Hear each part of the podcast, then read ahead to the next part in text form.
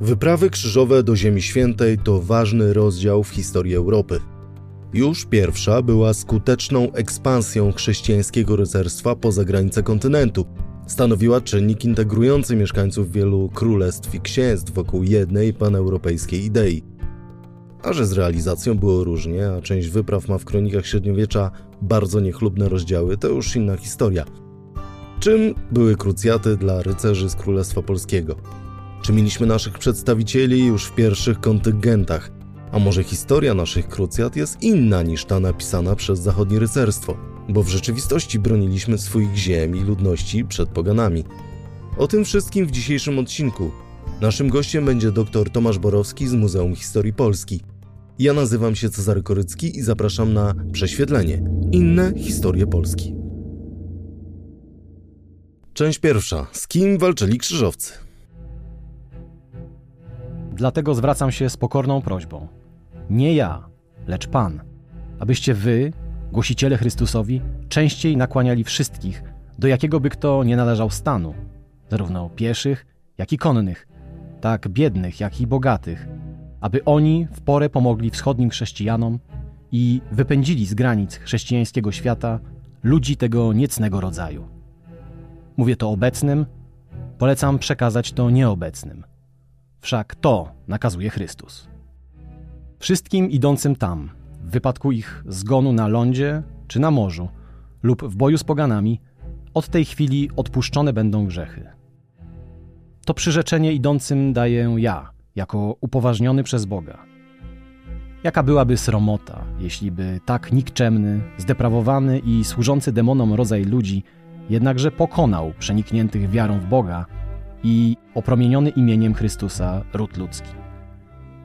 Jaką hańbą okryje się sam Pan, jeśli wy nie pomożecie tym, którzy są takimi samymi wyznawcami Chrystusa, jak i my. Niech wystąpią przeciw niewiernym do boju, który należy zacząć do boju, który powinien przynieść w obfitości łupów ci, którzy od dawna przywykli nadużywać praw prywatnej wojny przeciw swoim współwyznawcom. Tomasz Borowski jest naszym gościem, specjalista od spraw średniowiecza z Muzeum Historii Polski, goszczący dzisiaj w podcaście Muzeum Historii Polski. Dzisiaj będziemy rozmawiali o udziale Polaków w wyprawach krzyżowych. Wysłuchaliśmy przed chwilą odezwy, słynnej odezwy papieża Urbana II z Soboru w Clermont, który zachęcał chrześcijan do stawienia czoła niewiernym. Zawsze zastanawiałem się, dlaczego akurat to się działo w roku 1095, skoro problem z niewiernymi w Ziemi Świętej trwał od przynajmniej kilkuset lat.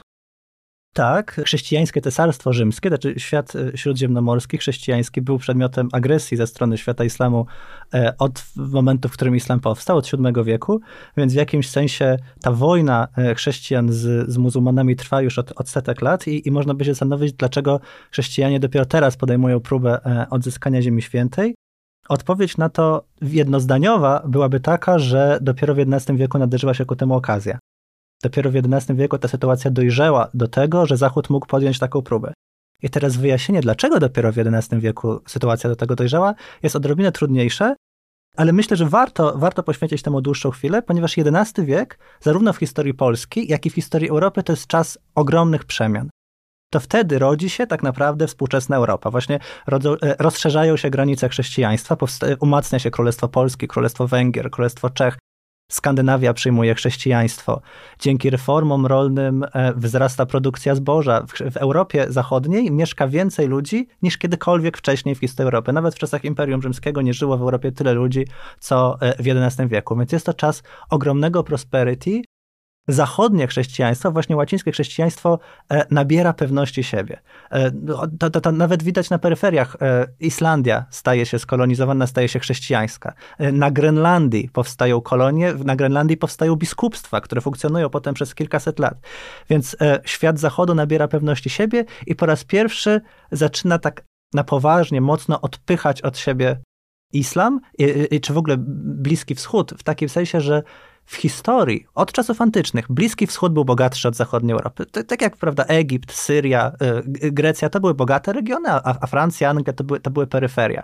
W XI wieku to się zaczyna powoli zmieniać, ponieważ Francja i Anglia stają się bogate.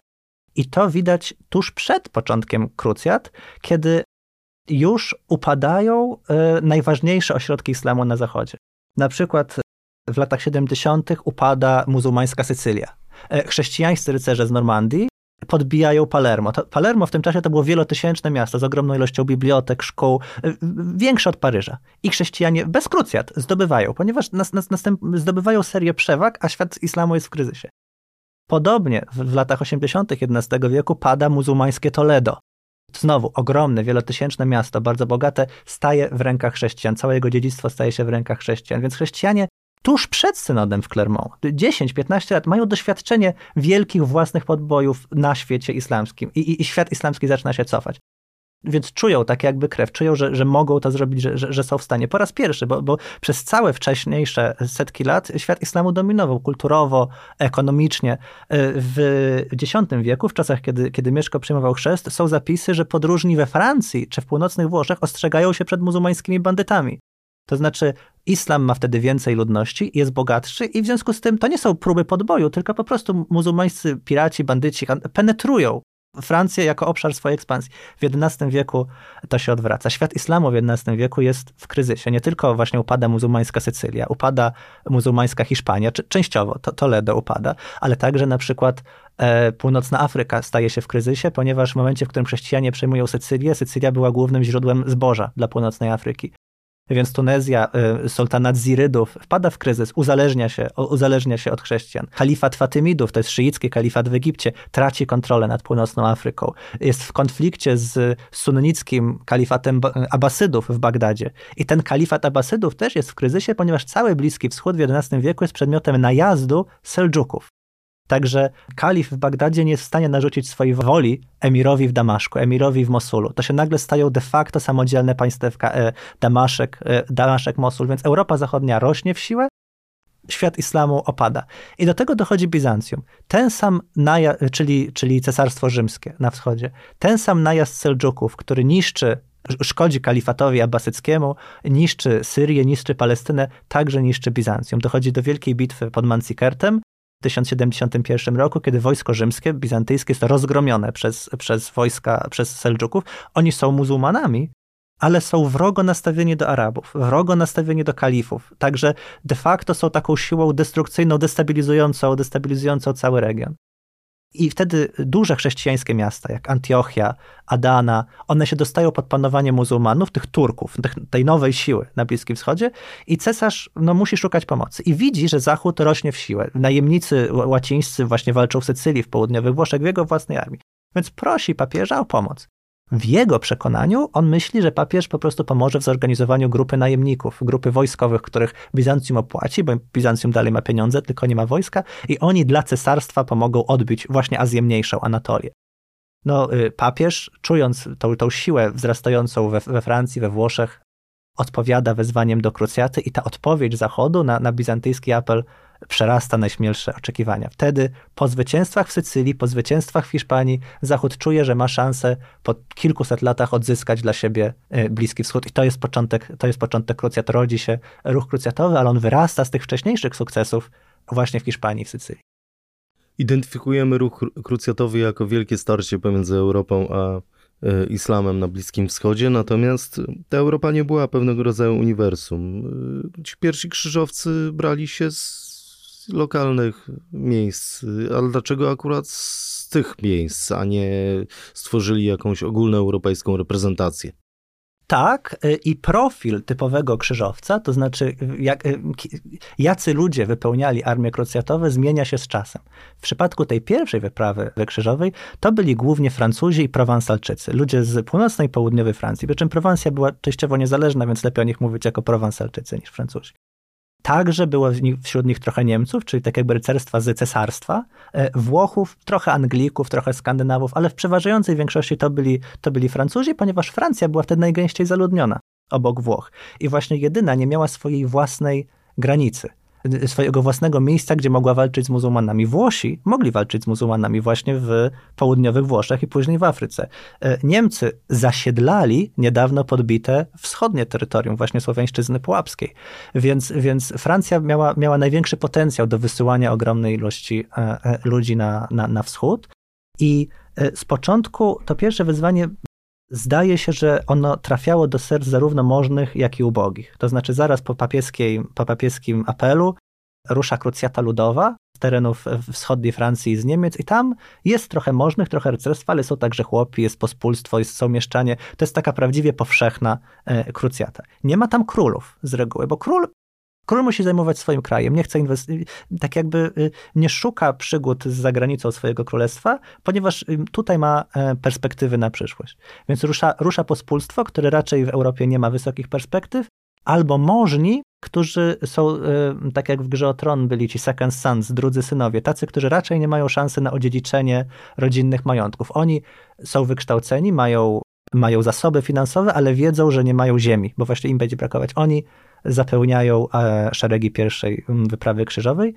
Potem z czasem to się zmienia. W późniejszych wyprawach krucjatowych już biorą udział monarchowie, bo widzą, że można zdobyć sławę i prestiż, więc coraz mniej jest chłopów pospólstwa, bo to się robi drogie i niebezpieczne, e, a coraz więcej monarchów. A pod sam koniec, kiedy o sukcesy na wschodzie coraz trudniej, bo się robi niebezpiecznie, monarchowie coraz rzadziej się tym zajmują i przejmują to zinstytucjonalizowane organizacje, czyli zakony rycerskie. Czyli jest taki etapowa przemiana. Najpierw to jest apel powszechny, kiedy ruszają właściwie wszyscy, albo ludzie, mm, którzy szukają, budując swoje własne kariery. Potem jest to taka rzecz elitarna dla, e, dla królów, którzy chcą pokazać się jako obrońcy chrześcijaństwa. Na koniec to jest już e, taka specjalistyczna dla, dla, dla ludzi, którzy naprawdę i są religijni, są zaangażowani w to emocjonalnie, a, ale to już jest coraz mniejsza ilość osób. Także w XIV-XV wieku ruch krucjatowy przestaje być fenomenem powszechnym. W XII-XIII to jest jeszcze dosyć powszechny powszechny fenomen. Za chwilę będziemy rozmawiali o udziale y, w nich y, rycerstwa z, z ziem piastowskich. Natomiast korzystając z okazji chciałem zapytać się o takie trzy naj związane z historią krucjat. Po pierwsze, żebyśmy mieli jakiś punkt odniesienia, jakieś wyobrażenie o tym. Największe zwycięstwo, największa porażka i najbardziej niechlubny wyczyn krzyżowców. O, jasne. Trudno będzie ograniczyć się do trzech, bo, bo dla mnie to jest ogromnie interesujący temat, więc łatwo mi będzie wpaść e, w monolog z wieloma takimi przykładami. Oczywiście w historii krucjat kluczowe jest zdobycie Jerozolimy, czyli tak jakby bez tego e, ruch krucjatowy e, nie byłby w stanie się rozwinąć. Zdobycie krucjaty, miasta znajdującego się od najświętszego miasta w świecie chrześcijańskim, miasta, które jest znane wszystkim, ponieważ ilekroć chodzą do kościoła, to słychać historia Chrystusa dzieje się w Jerozolimie, więc nawet najprostszy chłop na zachodzie jakoś tą nazwę Jerozolima. Jeśli tylko słyszał Jezus, no to wiedział także Jerozolimie, więc e, zdobycie Jerozolimy przez wojska pierwszej wyprawy krzyżowej w 1099 roku, e, no to jest najważniejsze. To jest rozpala wyobraźnię wszystkich e, na wschodzie. Święte miasto, które nagle staje się częścią naszej, naszej czyli, czyli takiej sfery oswojonej, którą ludzie kojarzą, gdzie można pojechać, gdzie są ludzie mówiący takim samym językiem.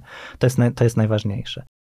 Następnie e, utrata Jerozolimy na rzecz Saladyna e, w 1187, niecałe 100 lat później. To jest też dla Europy Zachodniej szok po zdobyciu Jerozolimy powstaje Królestwo Jerozolimskie, które się przez jakiś czas rozwija. Tam dochodzi do kryzysu, to, to, to nie chcę zanudzić, no ale ostatecznie isla, świat islamu się mobilizuje, odbija Jerozolimę 100 lat później i to powoduje, to jest ogromny szok e, na, w, w świecie zachodu, więc to jest też bardzo ważna data. Potem następuje trzecia wyprawa krzyżowa, gdzie Ryszard Lwie Serce ściera się z Saladynem. To rozpala wyobraźnię Europy przez setki następnych lat, ponieważ ten Saladyn, człowiek, który odebrał nam Jerozolimę, trochę jak Hannibal wcześniej dla Rzymian, jest takim epickim, szlachetnym, szlachetnym wrogiem. Europejscy pisarze piszą o Saladynie jako osobie odważnej, mądrej, wspaniałej. Oni go nie przedstawiają jako diabła. On jest przedstawiony jako ogromne zagrożenie, takie jak Hannibal dla Rzymu, ale pełne szacunku. I to epickie starcie naszego europejskiego króla Ryszarda Alvieserse z Saladynem, ono się właściwie kończy remisem, więc żaden z nich nie jest e, e, potępiony w tym, to ogromnie rozpala, e, rozpala wyobraźnię. Są też czarne karty w historii krucjat, Taką czarną kartą jest to, co się stało z mieszkańcami Jerozolimy po zdobyciu jej w 1099 roku. Wojska pierwszej wyprawy krzyżowej masakrują ludność Jerozolimy, w większości chrześcijańską ponieważ e, w tamtych czasach, w XI na początku XII wieku, chrześcijanie stanowili większość mieszkańców Bliskiego Wschodu. Nawet w Egipcie koptowie stanowili większość, muzułmanie byli mniejszością. Więc ofiarami przemocy krucjatowej, tej niekontrolowanej przemocy krucjatowej stają się miejscowi chrześcijanie i to jest e, czarna karta, często wypominana w kontekście historii krucjat. Także czwarta wyprawa krzyżowa, którą Wenecjanie przekierowywują, to jest wyprawa, która ma na celu znowu odzyskać Jerozolimę, bo Ryszardowi Lwiserze to się nie udało. Ona wpada w kłopoty finansowe. Wenecjanie oferują pożyczki i pomoc w zamian za to, że wojska krucjatowe pomogą im w relacji z Bizancjum, z rywalem Włoch, z greckim imperium. I to się kończy tym, że krzyżowcy, którzy mieli pomagać Jerozolimie, palą Konstantynopol, jedno z najświętszych chrześcijańskich miast. Dochodzi znowu do rozlewu krwi. To jest ogromnie czarna karta e, w, w, w historii krucjat. Także krucjaty przeciwko niewiernym w Europie, krucjaty przeciwko Katarom, gdzie dochodzi do mordów y, niewin, niewinnych cywilnych ludzi, a Katar, Katarzy nie mieli swojej armii, nie mieli swojego państwa, więc są to tak naprawdę pogromy. Czasem podburzony krucjatowo lud dokonywał pogromów na Żydach także. To, Kościół formalnie to potępiał, natomiast nie da się ukryć, że, że jest to część tego fenomenu krucjat, pogromy na, na mniejszościach i to jest bardzo e, taka przykra, czarna historia, czarna karta w historii krucjat. Natomiast Warto także dodać, że w momencie, w którym muzułmanie niszczą Królestwo Jerozolimskie, tam dochodzi do masakr wielokrotnie gorszych niż ta Jerozolimy. Trudno powiedzieć, która masakra jest gorsza, są tak samo, tak samo złe, natomiast czysto ilościowo muzułmanie niszczą, równają z ziemią miasta e, Lewantu. Niszczą z ziemią, e, równają z ziemię Akkę, która była, e, Akka to taki port w Królestwie Jerozolimskim, najważniejszy port Królestwa Jerozolimskiego. On był zamieszkany przez kilkadziesiąt tysięcy ludzi muzułmanie albo wszystkich ich zabijają, albo biorą do niewoli, Akka równają z ziemią, tak że nikt tam później nie mieszka. Akka staje się miastem ruin na najbliższe setki lat. Podobnie antyczne miasta jak Tyr, e, Bejrut, one są po prostu zrównane z ziemią, więc w momencie, w którym Królestwo Jerozolimskie upada, dochodzi do ogromnie brutalnych masakr. Natomiast, przepraszam, rozumiem, że długo, natomiast to są takie informacje czysto historyczne, bitwy, masakry i one jeśli ktoś interesuje się krucjatami, to łatwo je znaleźć w internecie. Natomiast ruch krucjatowy ma też także wiele aspektów, o których się mówi dużo rzadziej, a które z perspektywy naukowca, czy osoby, ktoś tym zajmuje profesjonalnie, wydają się istotne, mianowicie wpływ na rozwój kultury, które miały krucjaty. I to nie chodzi wyłącznie o walkę z niewiernymi, o nietolerancję. Częściowo jest wręcz odwrotnie. To znaczy, na przykład, kiedy krzyżowcy zdobyli Jerozolimę, zobaczyli, że w tej Jerozolimie jest bardzo wiele różnych denominacji chrześcijan. Że tam są Grecy, że tam są Ormianie, tam są Nestorianie, Etiopczycy, Nubijczycy. I to krzyżowcy myślą, wymyślają, protektor grobu Bożego Gottfried z Bouillon oraz jego następca król Baldwin, żeby e, różne religie się miejscami świętymi dzielili. Dzieły, dzieliły to za krzyżowców powstaje takie coś, że Nubijczycy, Etiopczycy, nawet muzułmanie mogą wspólnie modlić się w świętych miejscach. To jest system, który w Jerozolimie pracuje do dzisiaj. Dzisiaj, jak się pojedzie do Jerozolimy, Bazylika Grobu Bożego jest podzielona pomiędzy różnych chrześcijan, różne denominacje chrześcijan, które się wzajemnie nie akceptują, ale tutaj mają kaplicę tuż obok siebie. To jest także dziedzictwo, to jest także dziedzictwo krucja. Także krzyżowcy założyli w Jerozolimie szpital z darmową opieką medyczną i to nie była taka opieka medyczna, jak często się kojarzy średniowiecze, że wyłącznie dawali komuś łóżko i już. Tam pracowali wykształceni medycy. E, karmiono e, pacjentów cukrem, mięsem. To, to, była, to, to, było, to było prestiżowe miejsce. E, setki ludzi naraz. W skali roku tysiące pielgrzymów się przez ten szpital przewalało za darmo, przewijało. I znowu, tam przyjmowali także Żydów i muzułmanów. Są zachowane zapiski finansowe tego szpitala, gdzie wskazuje się, że jeśli ktoś nie je cielęciny, e, nie je wieprzowiny, ponieważ tego, to nakazuje mu religia. Chrześcijanie mogą, więc to wiadomo, że chodzi o niechrześcijan. E, to należy przygotować mu posiłek z wołu czy z czegoś lub posiłek bezmięsny. Więc nagle mamy tych potencjal, niby nietolerancyjnych krzyżowców, którzy przygotowują specjalne menu dla muzułmanów. To, o tym ludzie rzadko mówią. Także są zapiski, że templariusze, zakon kojarzony z nietolerancją i z przemocą względem muzułmanów, pozwala muzułmanom modlić się na wzgórzu świątynnym. I to w jakimś sensie jest bardziej otwarte niż teraz. Ja podczas swoich wizyt, i zresztą jeśli Państwo słuchają, pojedziecie tam, to chrześcijanie nie mają wstępu do wnętrza meczetu. Mogą przejść się dookoła, natomiast muzułmanie nie wpuszczają. W czasach krucjat chrześcijanie muzułmanów wpuszczali do środka i pozwalali się modlić. Także mm, można na YouTubie, zachęcam, posłuchać e, trubadurów krucjatowych, którzy, którzy śpiewają o miłości do e, dam, nazywa się Jaufre e, Raudel, Jaufre Raudel. On śpiewa o swojej miłości do hrabiny z Trypolisu. Mm, Syriacy, czyli właśnie chrześcijanie bliskowschodni, otrzymują narzędzia do ekspresji swojej kultury. Powstają kroniki syriackie, powstają malowidła syriackie w Bahdidat, w Libanie, mozaiki krucjatowe w Betlejem. Także mm, krucjaty dają ogromny impuls kulturowy, który rozwija ten region i nie tylko łacinników, nie tylko Europę, ale także tych chrześcijan e, bliskich, Syriaków, Melkitów. Więc, więc obok historii dat jest także ogromnie istotna historia kulturowa, która jest także dla Polski ważna, bo Polska jest częścią tych przemian kulturowych, więc my partycypujemy. Część druga. Tajemniczy król Lechitów. Niemcy połączyli się w Nikei z idącymi tym szlakiem Francuzami, jak też z innymi królami, którzy wiedli ze sobą liczne wojska. Spośród nich jeden dowodził plemieniem Czechów. Był to król uznający zwierzchność Konrada. Inny przewodził Lechitom, plemieniu scytyjskiemu, które zamieszkuje w pobliżu zachodnich Węgrów. Usłyszeliśmy fragment zapisków bizantyjskiego kronikarza, który jak nic mówi o tajemniczym polskim królu. Czy to może być prawda i co wiemy tak naprawdę o pierwszych polskich krzyżowcach? Y, tak, ta zapiska kronikarza greckiego, bizantyjskiego Kimnanosa mm, rozpala wyobraźnię, ponieważ jest źródłem niepolskim. W takim sensie jest jakimś zagranicznym potwierdzeniem, że Polacy partycypują w tym wielkim e, ruchu krucjatowym. Niestety kronikarz nie podaje imienia polskiego władcy, przez co w nauce istnieje kilka teorii, kogo on może mieć na myśli. Tradycyjnie uznawało się, że być może chodzi o Władysława Wygnańca, syna Bolesława Krzywoustego, który po y, poniesieniu porażki w konflikcie ze swoimi braćmi przebywa na dworze niemieckiego cesarza i w związku z tym, kiedy cesarz wybiera się na wyprawę krzyżową, prawdopodobnie zabiera ze sobą swojego podopiecznego, Polaka, Piasta. Mi osobiście bliższa jest teoria inna. Prawdopodobnie był to Henryk Sandomierski, ponieważ kronikarz w cytacie, który, który Państwo usłyszeli, rozróżnia, że e, władca Czech jest w otoczeniu cesarza niemieckiego, a tego polskiego władcę wymienia osobno. Czyli tak jakby to staje się sugerować, że ten polski władca nie jest w otoczeniu cesarza, tylko jest samodzielny. I dlaczego miałby być samodzielny? Wydaje się, jest taka teoria i ona mi się wydaje bliska, że ci piastowie, którzy zostali w Polsce, którzy wygnali Władysława Wygnańca, e, no mieli złą renomę na Zachodzie. To znaczy musieli w jakiś sposób, ponieważ sprzeniewierzyli się woli testamentowi swojego ojca, Bolesława Krzywoustego, musieli jakoś swoją władzę uwiarygodnić w oczach Zachodu. Więc widząc, że Zachód wysyła e, krucjatę, posyła swoje rycerstwo, oni chcieli tak jakby pokazać, że są też częścią tego Zachodu, że są chrześcijańskimi, dobrymi władcami i wysyłają jednego spośród siebie. I wtedy to by oznaczyło, że e, grecki kronikarz ma na myśli e, Henryka Sandomierskiego, jednego z tych młodszych książąt, który ma tam iść właśnie po to, żeby pokazać, że ta koalicja młodych książąt też jest częścią świata chrześcijańskiego, że jest prawomyślnymi władcami.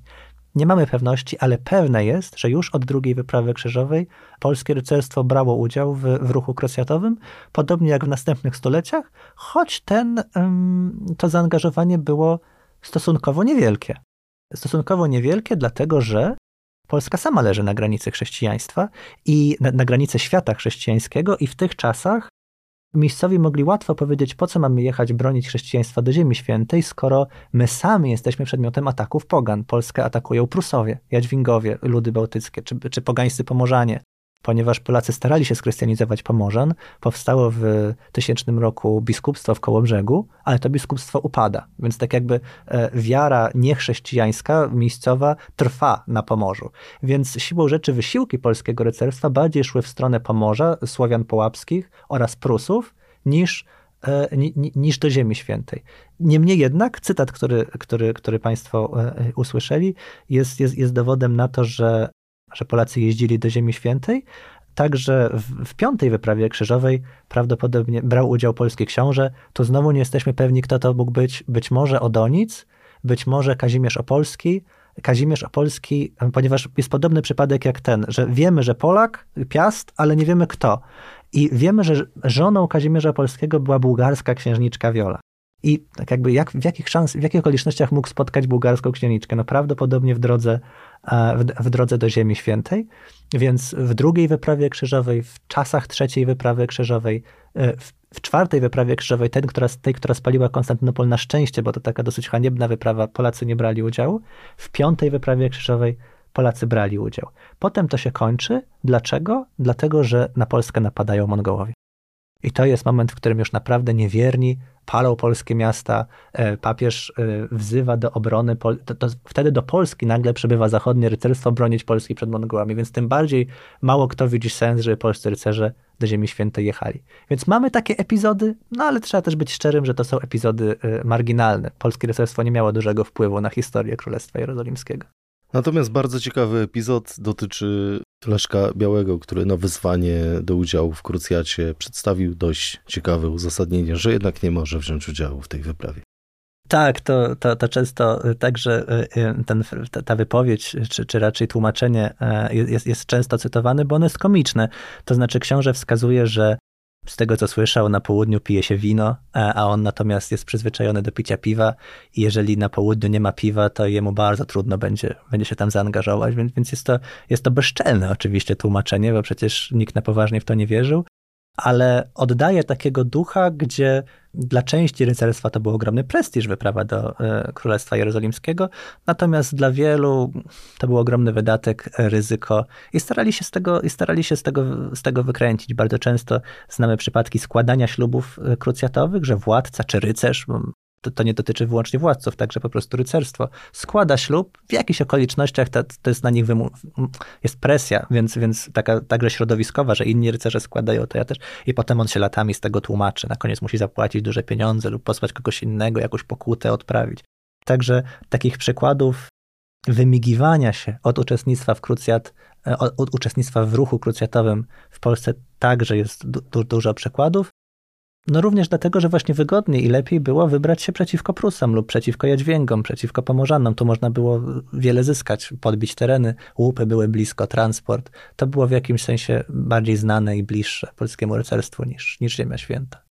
Czyli bilansu nie mamy jakiegoś imponującego, natomiast mamy dość poważną stratę w walce z niewiernymi. Czy Władysława Warneńczyka można uznać za wielkiego polskiego krzyżowca?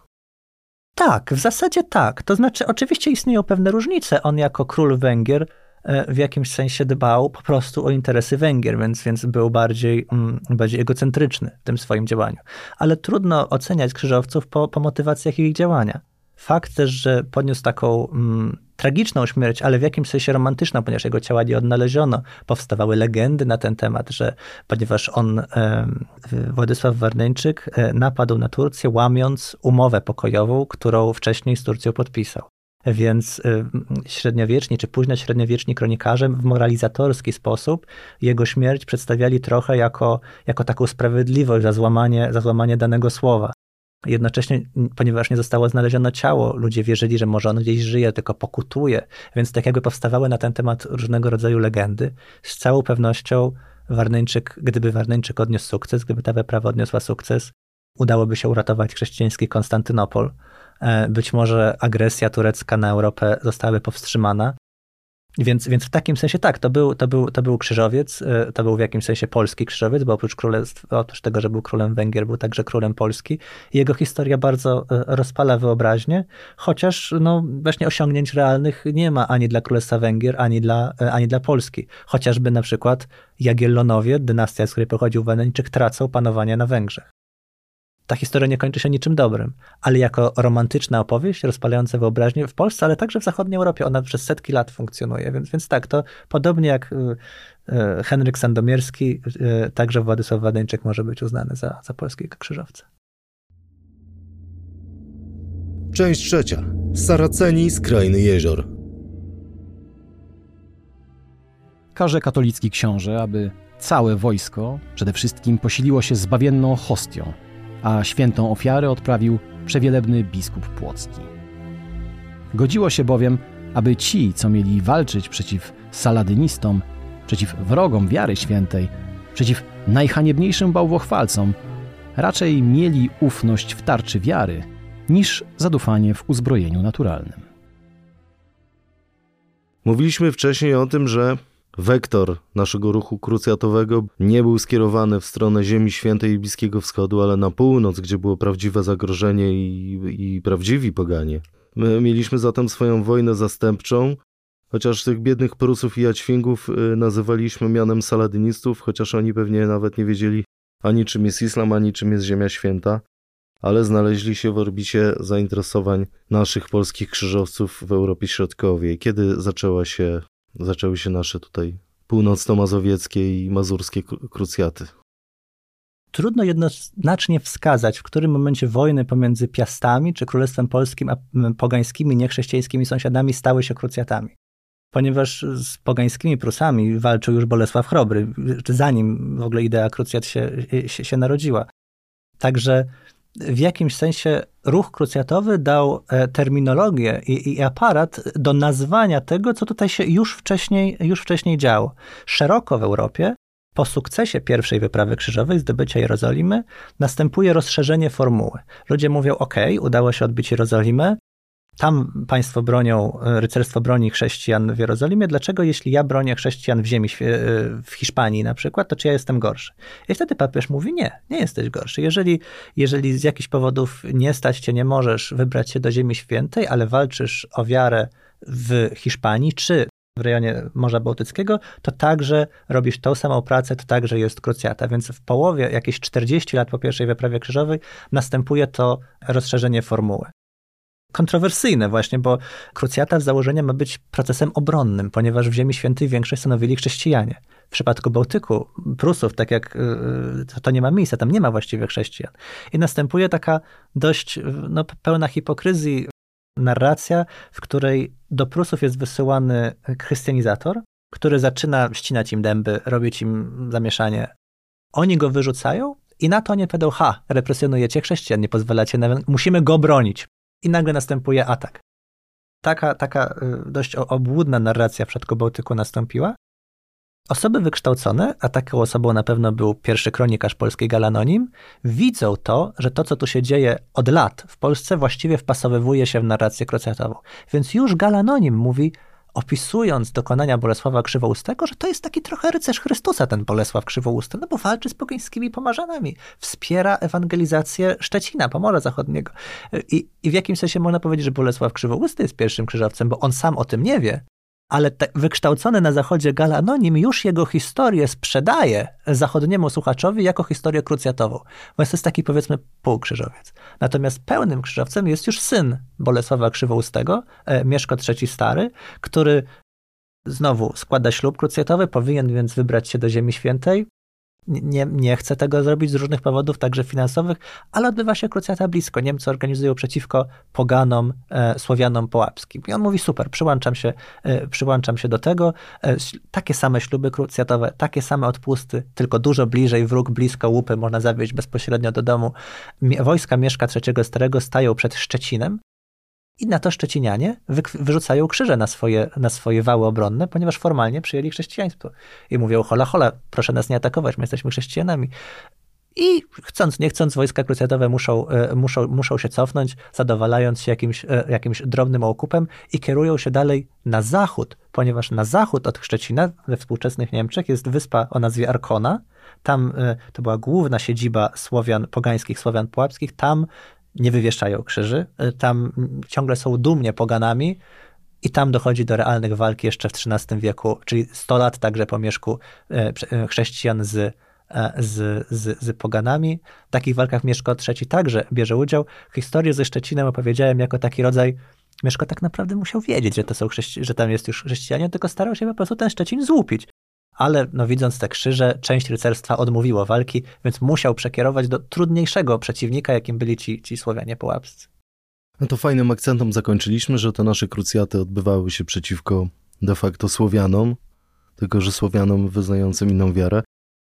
A jaki był ogólny bilans? Y, tytułem podsumowania na koniec. Jaki był ogólny bilans polityczny bardziej uczestnictwa piastowskiego rycerstwa w całym ruchu krucjatowym i, i w tym w Ziemi Świętej nielicznym i w tym e, tutaj na miejscu? Czy to były jakieś y, korzyści polityczno-wizerunkowe z działalności międzynarodowej? Ze względu na konflikt e, pomiędzy Polską a zakonem krzackim, o którym w Polsce słyszało każde dziecko, mogłoby się wydawać, że Polska mm, nie zyskała na, na, na ruchu krucjatowym, że, że ruch krucjatowy Polsce przyniósł właśnie grabież Pomorza, wrogi. Natomiast y, według mnie to nie jest prawdą. od samego początku powstania ruchu krucjatowego, od końcówki XI wieku, Polska jest beneficjentem tego ruchu. E, ruch krucjatowy daje Polakom narzędzia do opisania swojej własnej działalności, także potem podczas wojen z Mongołami, to także da się, z Tatarami, to także da się wpisać w narrację e, krucjatową walki z niewiernymi, daje nam narzędzia ekspansji w regionie Bałtyku przeciwko Pomorzanom, także przeciwko Pomorzanom właśnie w Gdańsku, w Gdańsku, w Słupsku, w Sławnie, także ta terminologia krucjatowa jest wykorzystywana oraz podbój Prus, w Polsce mam wrażenie, że za rzadko się o tym pamięta, że e, krzyżacy mogli podbić Prusy wyłącznie dzięki pomocy Polski. Znaczy, pierwsza taka największa bitwa z, z Prusami, bitwa pod Dzierżgonią w 1234 roku, kiedy, kiedy, kiedy naprawdę pierwszy duży fragment Prus jest podbity przez chrześcijan, to jest tak naprawdę zwycięstwo polskich krzyżowców. Tam obok krzyżaków bije się książę mazowiecki Konrad, e, jego syn Kazimierz Kujawski, książęta śląscy Henryk Brodaty, Henryk Pobożny, książęta wielkopolscy, Władysław Odonic, książę gdański e, Świętopełk, jego brat Sambor. Także oczywiście tam jest zakon krzyżacki, a to jest tak naprawdę wyprawa polskiego rycerstwa. Także w XIII wieku, wtedy, kiedy tego dochodzi, Polska jest wielkim beneficjentem. Część łupów trafia do Polski. Stabilizacja Prus ma ogromny wpływ na Mazowsze. Na przykład jak dzisiaj Państwo, jeśli ktoś słucha z Warszawy i chciałby zobaczyć piękne średniowieczne kościoły, to najwięcej ich jest na północnym Mazowszu, przy pograniczu z Prusami, ponieważ tam to bogate państwo krucjatowe emanowało Miały, miały swoje własne warsztaty murarskie, warsztaty y, y, ceglarnie. Także Polska y, przez większość czasu była wielkim beneficjentem e, ruchu krucjatowego i także on wzbogacał naszą kulturę. Henryk Sandomierski sprowadził z Ziemi Świętej do Polski zakony rycerskie. Sprowadził szpitalników, sprowadził zakon bożogrobców, którzy prowadzili w Polsce szpitale, współtworzyli polską kulturę i także poprzez uczestnictwo w ruchu krucjatowym Polska czerpała zachodnioeuropejską kulturę. Także na dworze Henryka Sandomierskiego powstaje prawdopodobnie e, jedyny dobrze znany polski poemat średniowieczny o Walgierzu Styńca. E, e, także to jest adaptacja polska zachodnich poematów rycerskich, więc e, ruch krucjatowy jest takim narzędziem dzięki któremu Polska jest w stanie czerpać zachodnie wzorce i wykorzystywać je e, dla swojego zysku w walce z wrogami Polski, e, tak jak sobie Polacy sami ją przedstawiali, z Tatarami, z pogańskimi Pomarzanami. Także myślę, że bilans jest zdecydowanie pozytywny, w kontekście terytorialnym to właśnie bałtycko, a wyprawy do Ziemi Świętej jako coś romantycznego, jako takie, że dzięki temu, kiedy jedziemy do Jerozolimy, kiedy oglądamy groby rycerzy krzyżowych w zachodniej Europie, to oglądamy także nasze własne dziedzictwo, że to jest coś, w czym Polacy współtworzyli. Na marginesie nie, odgrywali głównych skrzydeł, ale ruch krucjatowy to jest także polskie dziedzictwo. Mówiąc o krzyżowcach, mówimy także o naszym, naszej własnej historii. Prześwietlenie. Inne historie Polski. Podcast Muzeum Historii Polski. Podcastów 1000 lat prześwietlenie wysłuchasz na YouTube, Spotify, Google Podcast, w audiotece, a także na innych platformach podcastowych. Chcesz być na bieżąco? Subskrybuj kanał Muzeum Historii Polski.